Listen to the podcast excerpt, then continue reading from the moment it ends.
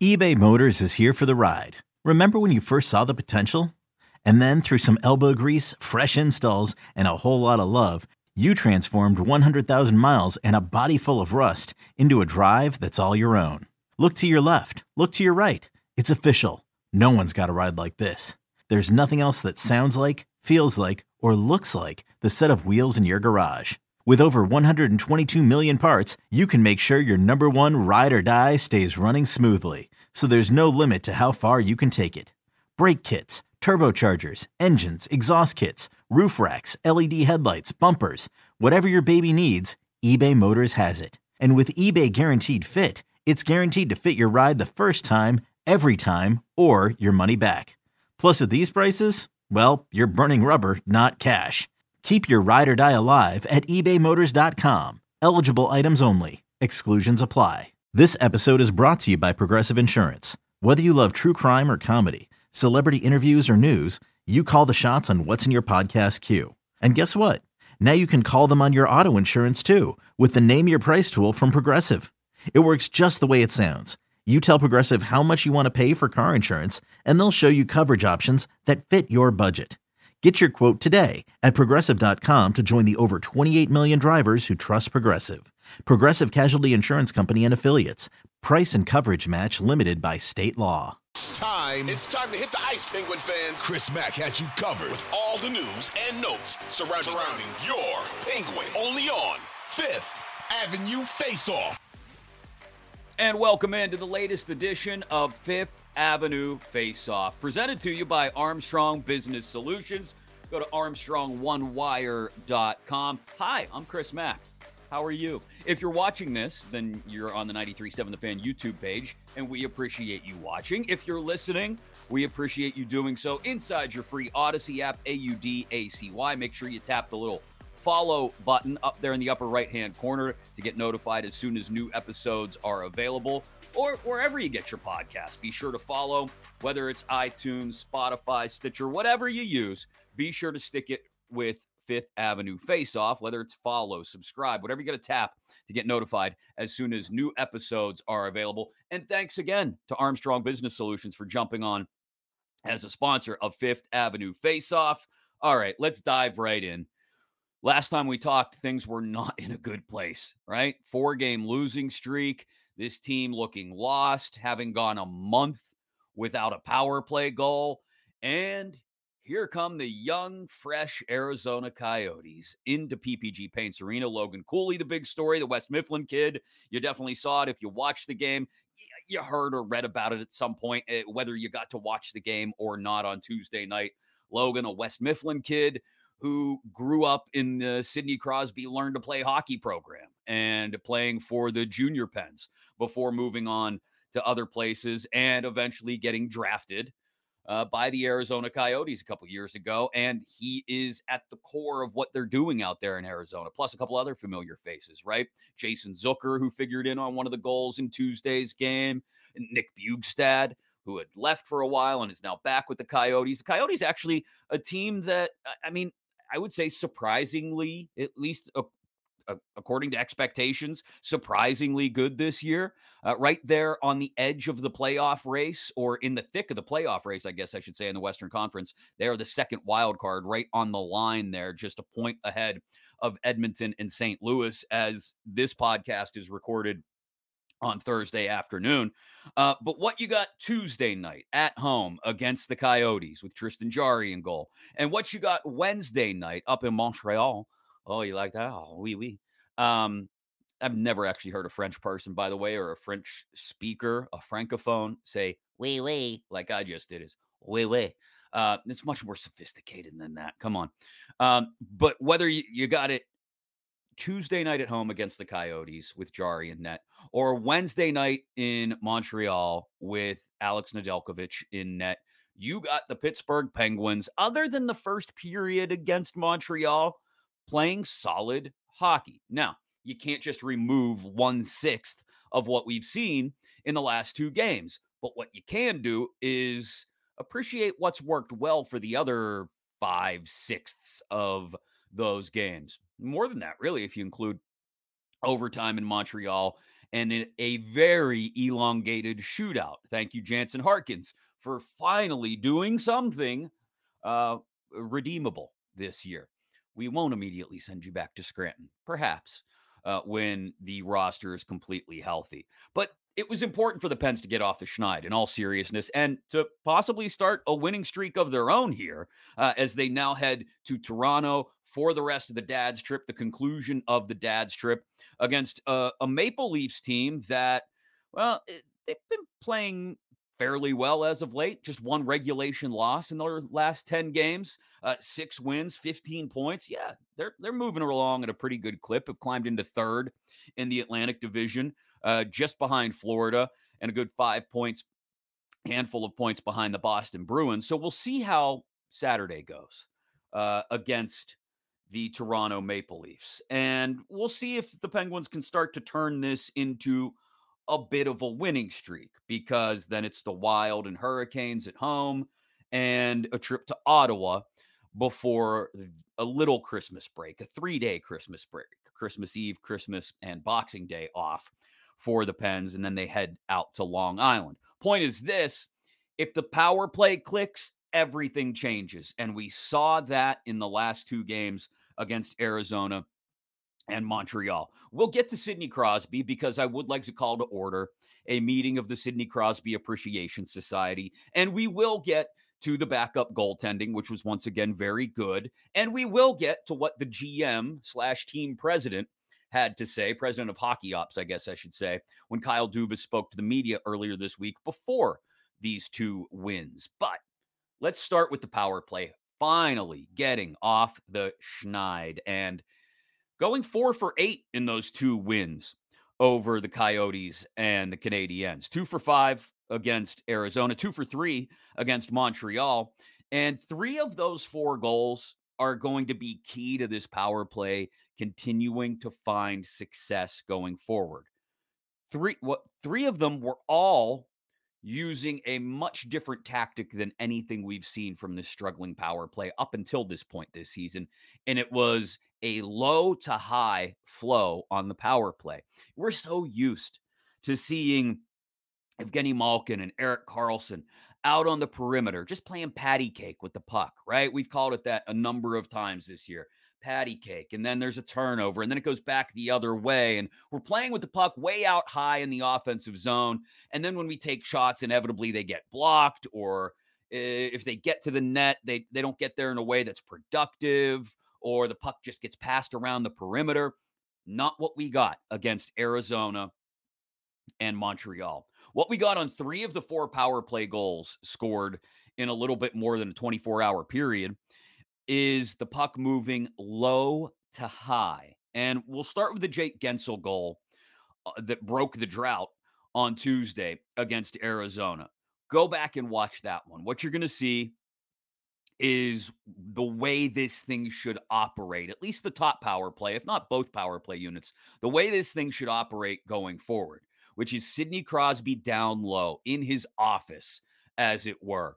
He is down below the I don't know if there's a better player in the league right now at playing with the puck down below the offensive goal line than Sidney Crosby. And I don't think there's been a better player since he came into the league at playing with the puck down below the offensive goal line. Really, the only player I can think of who's more dangerous or has been more dangerous with the puck behind the net in the history of the league than Sidney Crosby is Wayne Gretzky. And that that's it. That's the list. You want a guy who can make things happen from behind the net. I'm sure there's someone I'm forgetting, and I'll get a, a tweet or a, a mention uh, on social media from someone who remembers somebody. And by all means, bring it. Uh, I'm I'm here for the suggestions because I don't think anybody's better at it than Crosby. So absolutely, we want the power play to start down low with Sid below the goal line. Go back and watch that Jake Guentzel goal that broke the power play drought. That's exactly what it is. It's Sid working down low, feeding it out front to Jake Guentzel in the low slot. Bang. Goal scored, drought broken, power play looks somewhat fixed. And then it happened again in the third period Tuesday night with the second power play unit. And this is what I liked about it. This is what I like about a guy like Lars Eller. uh, ending up on the second power play. What I like about Kris Letang being moved off the first power play and onto the second one, he's found a new focus there. What I like about a guy like Jeff Carter, who at times in the last year and a half, we've scratched our heads and asked, why is this guy still around? But he proves it with a shorty and a power play goal on Tuesday night. The power play goal starts with Lars Eller picking up a rebound, a big rebound, too. Um, takes the rebound, carries it down into the right wing corner, almost into the trapezoid, and then dishes it out to Riley Smith, who's right on the edge of the right circle, or if you're watching the game on TV, the bottom circle, the near circle. And Smith then quickly moves it to, to Kris Letang out at the point for a shot. Letang takes a big, heavy shot. And what's big Jeff Carter do? He just gets in front and cleans up the mess tips the puck in for a deflection and a goal. Two for five on the power play against Arizona Tuesday night, and the puck moving from Eller to Smith to Letang, and then bang for a shot, low to high, and the shot comes. this has been the new trend you've seen in power plays and offensive attacks in general over the last three to four years. I don't know why the Penguins are just jumping on board with this now, but rather than side to side, which goalies and defensemen are always very good at tracking. Now, look, you got a two on one and the puck going back and forth. It, something like that is hard for a goalie to hang with. But when you've got a consistent half court attack and a team is set up in the offensive zone, side to side, to be quite honest, especially on the power play, depending on how the PK is structured, can sometimes be easier to defend, many times easier to defend than low to high, and then the shot coming back. It really does work to stretch the PK out, especially if it's a box alignment. The, the wingers get way out on the points, and then the puck comes back in on the shot. Or the defensemen overcommit down below the goal line. And they what it does is it opens up what's called the house, right? That low slot area, really from the dots down in to the top of the blue paint. And that's what's working for the Penguins power play right now. You saw it in both power play goals on Tuesday night. And then in the Guentzel power play goal on Wednesday night as well. Again, it's it's basically working that low to high flow, this time with just two guys. The two best scorers on the team right now, Jake Guentzel and Sidney Crosby. Sid works it low to Jake Guentzel up high, then back down to Sid, and then Sid back to Guentzel for the shot and the goal. Just literally a little give and go between the two of them, and it worked perfectly. Now, I will say this on the final power play goal of these two victories, the one that Crosby scored uh, with a huge blast from uh, up in the zone against Montreal. It started with a little bit of Malkin Karlsson patty cake. They were tempted to. Malkin goes to Karlsson. Karlsson wants to go back to Malkin, but doesn't immediately. Instead, he goes to Sid, and Sid just rips it. Sid says, screw it. we're done playing patty cake here on this power play. We're taking shots. And so rather than sitting there with the prolonged back and forth between Karlsson and Malkin out high, what you're seeing is a lot more work with the puck down low between Crosby and Guentzel. Makes sense, doesn't it? Absolutely. We want Karlsson and Malkin to be used to carry the puck up the ice and into the zone on the power play. But then at that point, again, unless Gino has got some wide open backdoor opportunity or has danced somebody on the half wall and is now the man down low below the goal line, there's no reason to have him handling the puck too much or Karlsson handling the puck too much, other than when it needs to be reset at the top of the zone. Let Crosby and Guentzel, Guentzel in the slot, Crosby below the goal line, serve as the hub for the power play off of which everything else spokes, right? So I, I think the power play looks, I don't want to say it's been fixed, but four for eight in the last two games, two power play goals in each, and Crosby and Guentzel driving this thing more so than Karlsson and Malkin, that's a good sign. Love what the power play is showing us and gives me hope that this, this can become more than just a two game winning streak as well.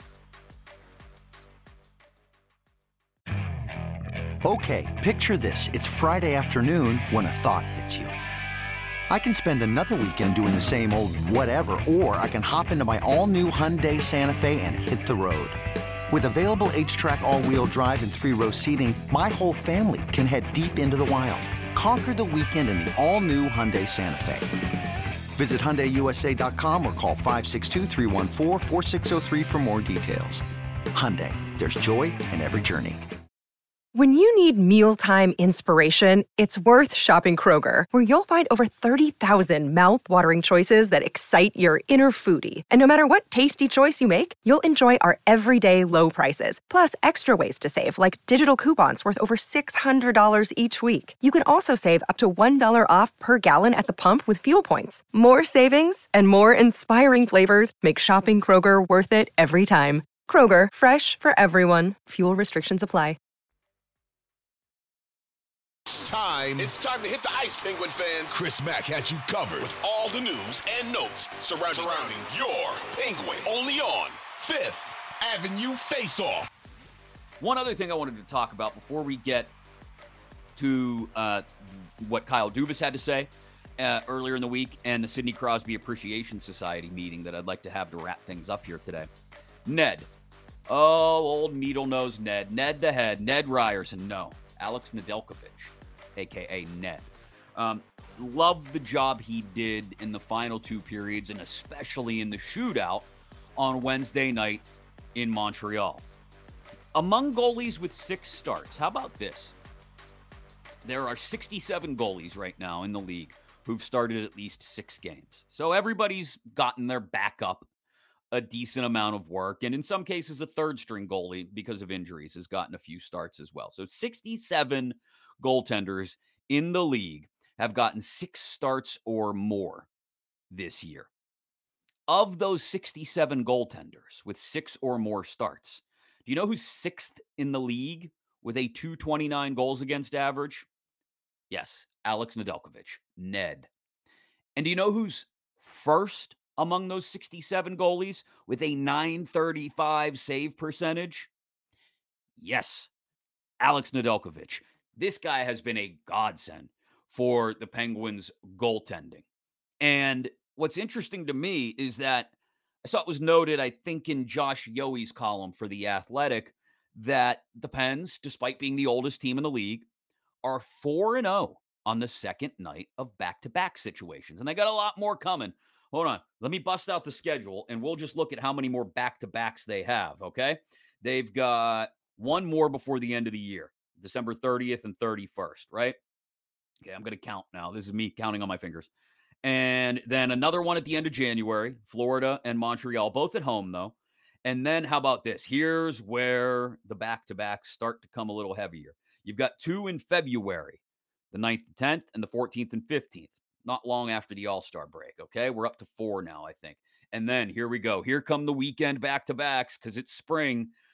Each weekend each of the first three weekends in March, I should say, the Penguins play back to backs on the road at Calgary and Edmonton, then away at Boston before coming home to play the Oilers, then uh, a back to back at home against the Rangers and the Red Wings. So three more just in the month of March, and then another one to start the month of April. And that will give them, let's see, I'm doing math, 12, I think, back to backs this year good sign so far that they are 4 and 0 in the second half of those back to backs. A big part of that, Alex Nedeljkovic. He has started three of those four second games in a back to back scenario. The only one he didn't start the second game of was when they flipped him because they wanted Jarry to play against Toronto and against Buffalo. That didn't work out for Nedeljkovic so well. But here nor there, the reason they're 4 and 0 in the second half of back to back so far with eight more of them staring them in the face is Alex Nedeljkovic. Jarry, by the way, I, I just noticed this as well while perusing goaltending stats as I did. Jarry's 21 starts, tied for third most in the league. Here's a question. Like, I understand you've got 12 back to backs baked into the schedule. There's 12 starts right there for Alex Nedeljkovic. Okay. But that leaves a healthy number of games for Chris, Tristan Jarry, pardon me, to pick up. Let's cool it. Nedeljkovic is playing well. Play him a little bit more. See if he continues to play that well. If he doesn't, okay, we dial it back a bit. But why not alternate these guys for a while? Keep both of them fresh, especially Jarry. And then look, once you get to February, maybe you want to step on the gas and play Jarry a little bit more. Keeping in mind, like I said, when March rolls around, you're going to have back to backs on the first three weekends. You're still going to have to use Nedeljkovic, but why not even things out a little bit more? This isn't a knock against Jarry either. Jarry's played better as of late, I think. Um, it's more about praise for Alex Nedeljkovic. Play him a little bit more. Keep Jarry fresh. I'd have no problem with that. Uh, so the power play looking good the last couple of games. Nedeljkovic looking good on the second half of back to backs. What's this mean for the next 20 games? Actually, 18, I guess, because when Kyle Dubas spoke to the media on was it Monday afternoon or Tuesday morning? I can't remember now. It's the holidays, everything blurs together. Anyway, it was a few days ago before the Arizona Montreal back to back. Kyle Dubas spoke to the media and said, "Hey, I I'm not making any rash decisions. You know, we we know things are not going well, and they weren't at that point. Four game losing streak in hand. Um, the one thing he did say, Mike Sullivan's the right guy. Mike Sullivan's not going anywhere, and I continue to back that up. I said this on 93.7 The Fan on Wednesday night when I was on the air. Um, Mike Sullivan is not the reason this team is struggling. You know, there are a lot of people, I've worked with some of them in the past, who don't watch hockey. They just don't. And hey, if hockey's not your bag, fine. You're probably not listening to this podcast, right? It's fine. I got no problem with it. But don't pretend like you understand when a team is struggling what it may need if you don't watch that team at all, right? If you don't go to the practices, at least some of them, if you don't watch the games intently. And there would be people who would constantly, constantly, constantly bang on the head coach when this team would start to struggle. And they'd say, Oh, it's got to be Sullivan. It's got to be Sullivan. It's got to be Sullivan. I've, I've stood by Sullivan the entire way. And it's because Mike Sullivan knows what needs to be done with his personnel. He knows how they need to play. They just don't listen to him sometimes. It I swear to God, that's it. You can go back. Watch watch how they played in the wake of that 5-game winning streak to start November. The, the the few games after that where they started to hit the skids when they lost I think 9 of 12 at one point. It's cuz they weren't doing what Sullivan wanted them to do. They played well for five games, doing what Sullivan wanted them to do. And then they thought, oh, we're back. Yeah, no, no, no, no. You were back because of the way you were playing. You can't get out of those habits. They did. They got out of the habits. They lost nine to 12 or you know, three, six to three, whatever it was. So Sullivan's not the problem. Dubas said that. What was more interesting about what Dubas had to say is that he's not making any drastic decisions personnel wise. He's not even going to think about what this team needs at the trade deadline, which is March 8th until we get to at least the All Star break, which is the first full week of February. I'm going to bust out the schedule again here. All Star break. Yeah. All Star game is the fourth or the third. Can't remember which. First first weekend in February. And yeah, fourth. Skills competition on the third.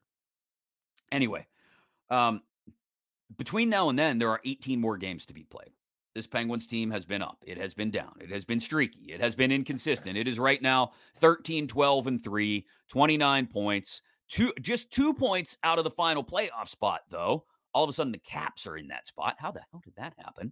Um, and furthermore, just four points back of third place in the division.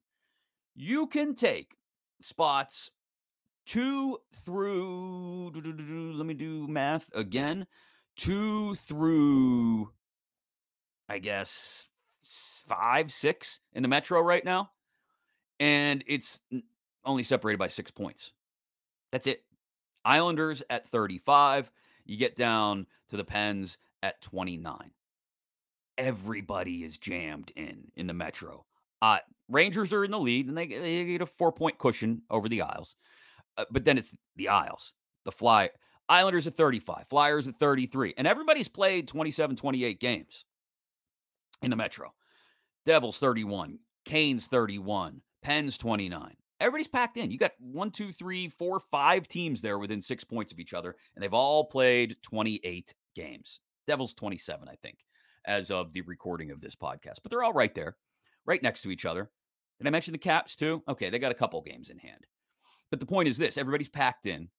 And even if you look at the standings and say, oh man, we're sixth in the wild card race, it's okay. You're you're only two points out of that wild card, that second wild card right now. No need to panic yet. And that's what Kyle Dubas is telling you too, saying, hey, I'm going to continue to evaluate what I have. I think everybody could see that the depth lines were not fixed by Dubas in the offseason. And, and he's owned that, right? He did the other day when he spoke. He said, Hey, I put this team together. It, it's on us, me specifically, to get the personnel right. And they've still got to work on that. Now, there are guys out right now, okay? That Acciari, Nieto, um, guys that are important to the bottom six efforts.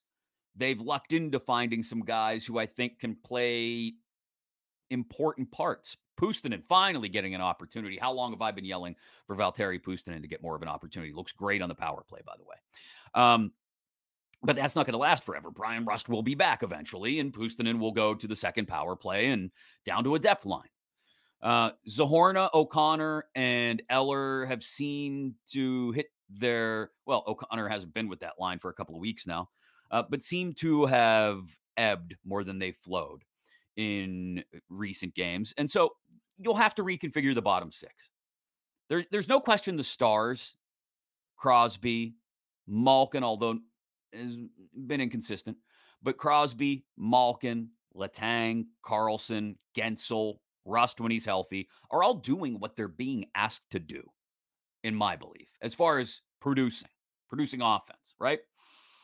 It's the bottom six that that haven't functioned as they should, or at least the fourth line uh oh for the bulk of the season and uh the bottom six in totality since Eller, Zohorna, O'Connor were broken up a couple weeks ago. All of this with 18 games until the All-Star break. And then following the All-Star break, from the All-Star break to the trade deadline, you've got another, let's see, 5, 8, 11, mm, 15 games, 15 games between the All Star break and the trade deadline. So you got about 30 games or so before, if you're Kyle Dubas, you really need to slam on the gas as far as making deals at the deadline. And that's plenty of time to evaluate. Heck, we're only 28 games into the season right now. But if you look up and here's here's why things need to become more consistent on the power play specifically, but for this team as a whole. If you look up and you're still right around 500, you're not going to be just two points out of a wild card spot more than likely in another 30 games. You're going to be four, five, six spots uh, points. Pardon me, four, five, six points out of a wild card spot, which is going to be very hard to make up in the final 26 games, I think it is 26 games, whatever's left. They played 28 plus 30, 56. No, in the final 20, 22 games or so after the deadline. So they got to figure it out between now and the All Star break and prove to Dubas that they're worth adding to. Stay right there in the conversation. And then in the intervening games between the break and the deadline, they've got to further his belief that they should be added to. Um, this is a team that can't afford the four and five game losing streaks. Because again, if we're talking about 18 games between now and the All Star break, a four or five game losing streak is a quarter of that inventory, if we want to call it that. That'll really screw up your ability to start to climb the standings or even stay right where you're at and not lose ground in the wild card chase it'll be interesting to see. Again, I, I think because of the power play specifically and the way it's functioned over the last couple of games, I feel good about the power play, perhaps fixing some things.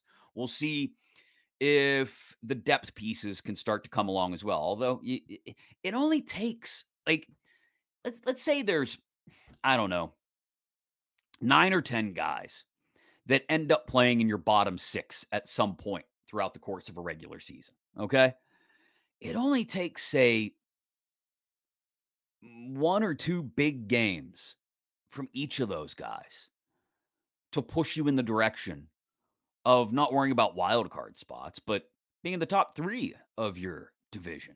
I mean, look look at Jeff Carter, right? Without Jeff Carter, do they beat Arizona on Tuesday night? I don't know. They might not. But it takes one more game from Jeff Carter like that this year. Not even. Give me one game like that out of a Lars Eller or a Drew O'Connor or uh, a Radim Zohorna or whoever it may be, and Acciari and Nieto when they're healthy. Jansen Harkins had his moment Wednesday night in Montreal. If each of those guys just has one game like that, each of the nine or 10 guys that'll spend time in the bottom six at some point has a game while they're in the bottom six where they function as that, whoa, baby, we just won because of that dude. Well, that's going to buy you nine or 10 wins. That's a lot over the course of an 82 game season. That's again enough to take you from scratching and fighting and clawing in a very stacked Metro Division and Eastern Conference wildcard field to, oh, we're in the top three.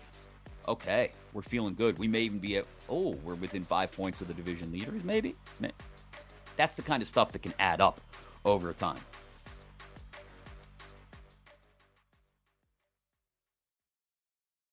Time. It's time to hit the ice, Penguin fans. Chris Mack has you covered with all the news and notes surrounding, surrounding your Penguin. Only on Fifth Avenue Face Off. Speaking of adding up over time, I'm going to take a drink of water for this one because this is worth getting through uninterrupted. I hereby call this week's meeting of the Sidney Crosby Appreciation Society to order. I am your president, your vice president, your secretary, and your treasurer, Chris Mack. Uh, if you'd like to apply or run for an elected office as a member of the executive board of the Sidney Crosby Appreciation Society, I will accept your nominations and applications on Twitter at the Chris Mack. Okay. Uh, Sidney Crosby continues to throw this team on his shoulders when they absolutely need it most, such as in the second period against the Canadiens on Wednesday night, playing against his boyhood team in the only trip they'll make to Quebec province this season. Sidney Crosby looked like peak Sidney Crosby. I talked about what he did on the power play earlier. He's just, I mean, the bad angle goal he scored. He scored uh, the the team's first goal of the night on just just classic Sid, right? Like I said earlier, no one in the in the game, the history of the game, other than Wayne Gretzky is better below the goal line or at the goal line than Sidney Crosby. At this point, through the first 28 games, he has 31 points, 17 of them goals. Okay. That is a pace for 50 goals and 91 points. Sidney Crosby, at the age of 36, is on pace to finish with 50 goals and 91 points. There have been just eight in the history of the game, just eight 90 point or better seasons by players who were 36 or older at the time. Just one 50 goal season. That was Alex Ovechkin just a couple years ago when he scored 50 goals and 40 assists, 90 points exactly, at the age of 36. The other ones, you may recognize some of these names. Players who, at the age of 36 or older, had a 90 point or better season. The aforementioned Mr. Gretzky, as a 36 year old in 1997 98 with the New York Rangers, had 23 goals, 67 assists for a 90 point season. Now, it should be pointed out, I'm not taking anything away from it, but it should be pointed out 30 of those points came on the power play for Wayne. But hey, points is points, right? Uh, Alex Ovechkin's 50 goal season in 2021 22 came at the age of 36. I mentioned that. He had 40 assists. I think I also mentioned that to finish with 90 points. Another guy you may recognize, Mario Lemieux, RIP John Barbaro. Uh, at the age of 37 in 2002, 2003, Mario Lemieux, this is what's craziest, in just 67 games, at 91 points, 28 goals, and 63 assists. Wild. Uh, in 1972 73, Johnny Bucyk for the Bruins at the age of 37 had 93 points, 40 goals, and didn't get a single vote for the Hart Trophy because he was on a team with Bobby Orr and Phil Esposito. So he wasn't going to get any votes. Um, four years later, in the 76 77 season, Jean Ratelle with the Bruins after spending uh, the first half of his illustrious career with the Rangers. Jean Ratelle had 94 points at the age of 36 in 78 games. Just three left. And yes, you'll recognize the names. The age of 36 in 2007, 2006, 2007, 94 points, including 48 goals for Anaheim's Teemu Selanne. Same season, same season, at the age of 37, with 36 goals and 100 points, Joe Sakic for the Colorado Avalanche. And the best season ever by a player 36 or older happened in 1968 69. He was 40 at the time when Mr. Hockey, Gordie Howe, had 44 goals, 103 points, and just nine of those goals came on the power play. He finished fifth in Hart Trophy voting that year, by the way. Yeah. Um, there have been a couple other great 35 year old seasons. Selanne in 2005, 2006 had 90 points. Uh, Sidney Crosby just last year, 93 points at the age of 35. Wayne Gretzky in 96, 97, uh, 97 points. And Martin St. Louis in 2010, 2011 had 99 points at the age of 35 finished third in Hart Trophy voting. The point is this what you're seeing from Sidney Crosby at this age is magnificent. And what I thought was interesting when you start to put this in the context of a career is that it sets Sidney Crosby up beyond this season to start to chase people down, right? Like he did last night, to be quite honest uh, after last night's performance, Wednesday night's performance in Montreal, uh, when he passed Paul Coffey for 14th all time in scoring and tied Mark Recchi, now at 1,533 career points. Uh, by New Year's Day, if not Christmas, depending on how he continues to play, uh, Crosby will pass Joe Thornton for 12th all time in scoring. He's got six more points to go to tie Thornton, seven to pass him. And quite likely by the end of the season, he'll pass Ray Bourque, who is currently 46 points ahead of him, and the aforementioned Phil Esposito, who is right now 10th all time in NHL scoring at 1,590 points, a good 57 ahead of Sidney Crosby. But if Sid stays on pace, then he's got another 60 points in him by the end of the year. So, yeah, it's possible he catches Esposito and gets to the top 10 in scoring in league history by the end of his age 36 season. Which brings us to something I mentioned Josh Yohe earlier from The Athletic. Brings us to something Josh Yohe said in his post game piece for The Athletic, looking uh, at the Pens win in Montreal Wednesday night. I'm going to quote it directly. He said, Crosby is becoming the Tom Brady of his sport, his sustained greatness reaching nearly two decades. I'll add this for a long time, people have wanted to talk about, well, you got to get ready to transition to the post Crosby era, you know. People have been saying that for four or five years already. No, you don't. No, Sid's going to play a long time.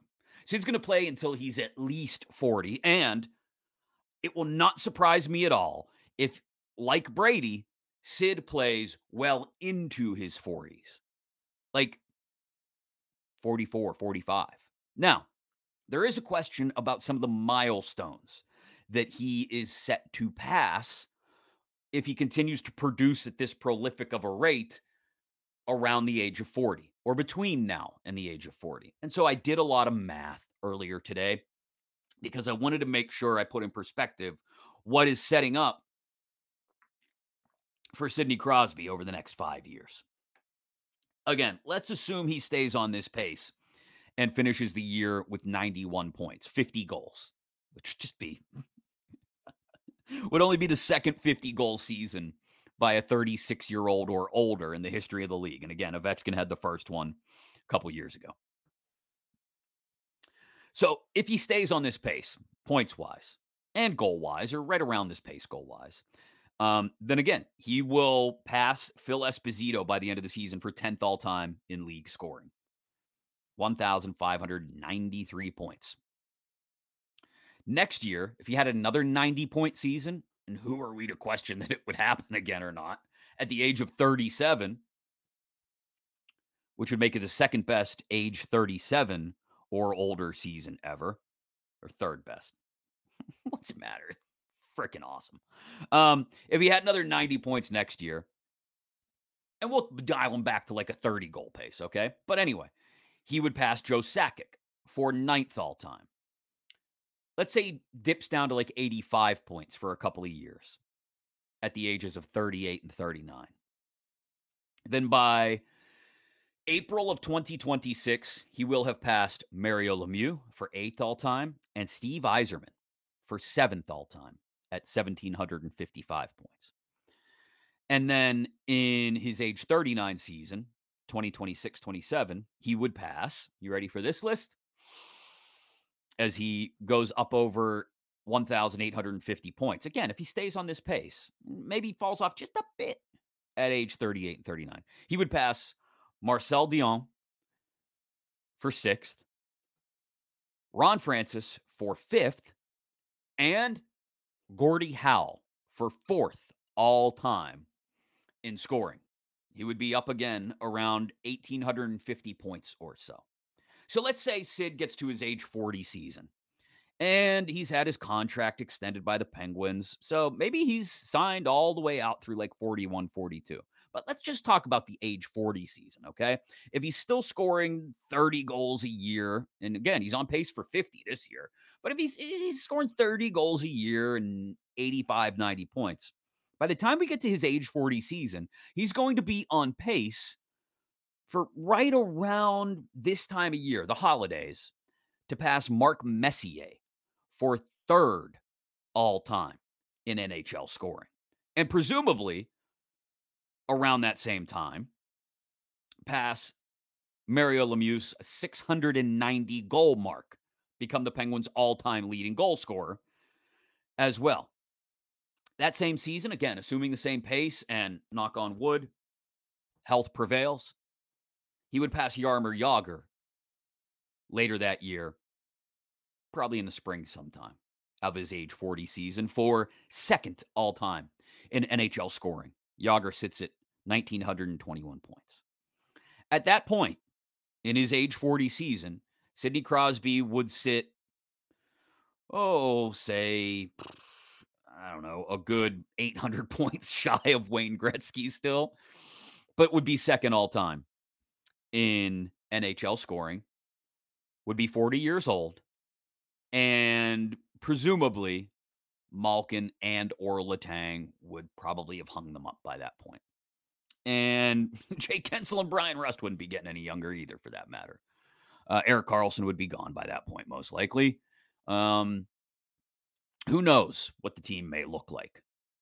But if he, if for some reason he wanted to keep going. He he could. He could catch Gretzky for goals. You say, wait a second, come on. Well, let's say he gets another 30 this year. He's on pace again for 50. And right now, to this point in the season, he's got 17. Okay, not unrealistic.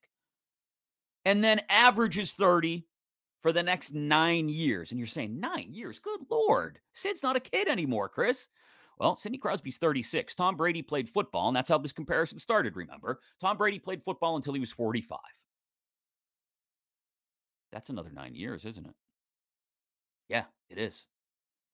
So let's say that he piled up 30 goals a year on average for another nine years following this year and let's assume, again, health prevailing, knock on wood, he gets to 50 this year. You're going to get him from where he sits right now at 567 goals to 867 goals.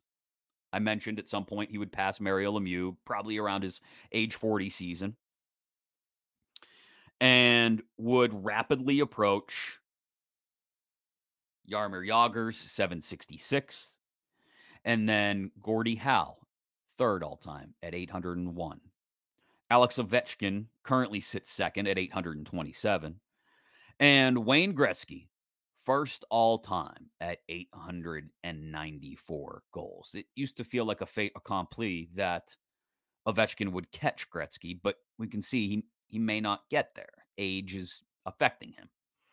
But let's say Ovechkin does catch Gretzky. Let's say Ovechkin gets to just just fights it off, fights off father time until he gets to 900.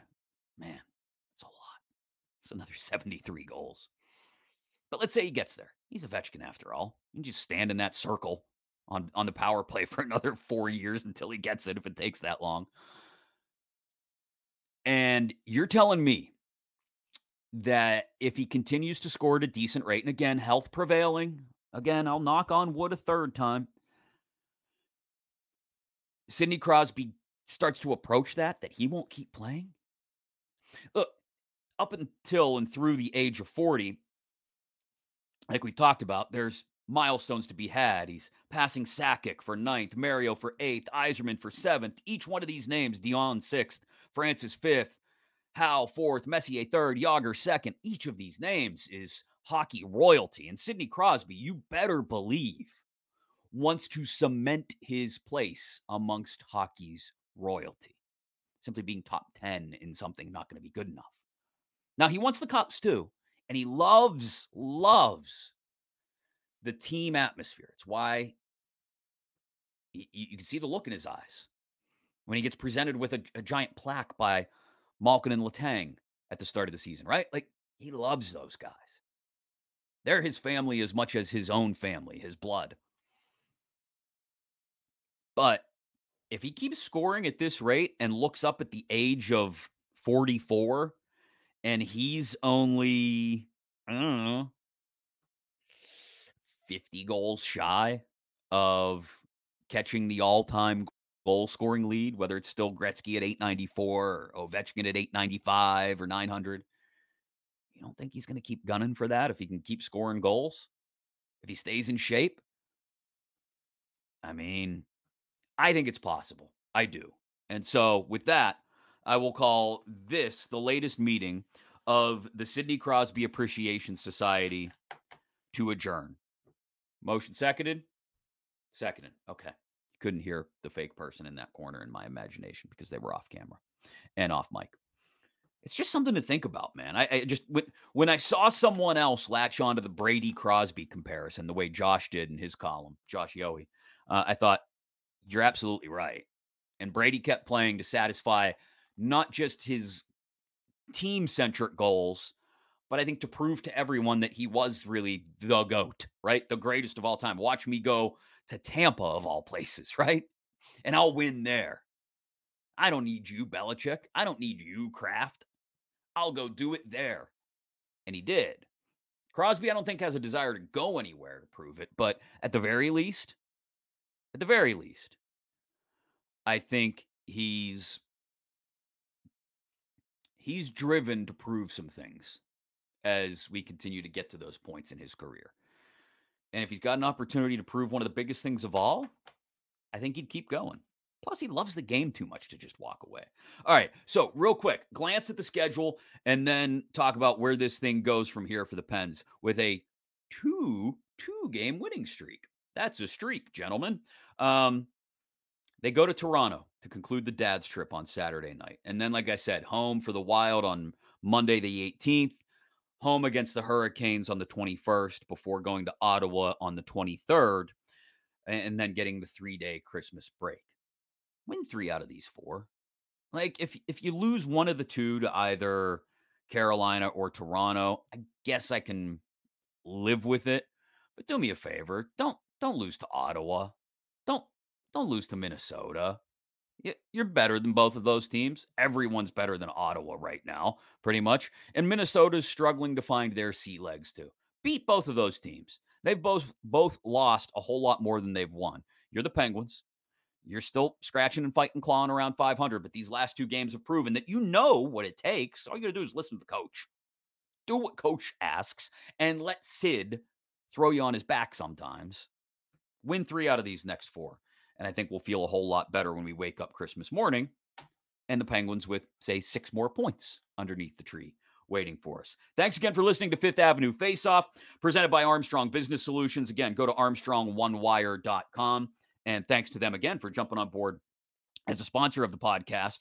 Be sure to subscribe however you get your podcast, but especially in your free Audacy app, A U D A C Y. Follow Fifth Avenue Face Off there to get notified as soon as new episodes are available. And thanks again for watching if you did so on the 93.7 The Fan YouTube channel. I'm Chris Mack for Greg Finley producing, who always does a wonderful job. Thank you. We'll talk to you again very soon right here in this spot for Fifth Avenue Face Off.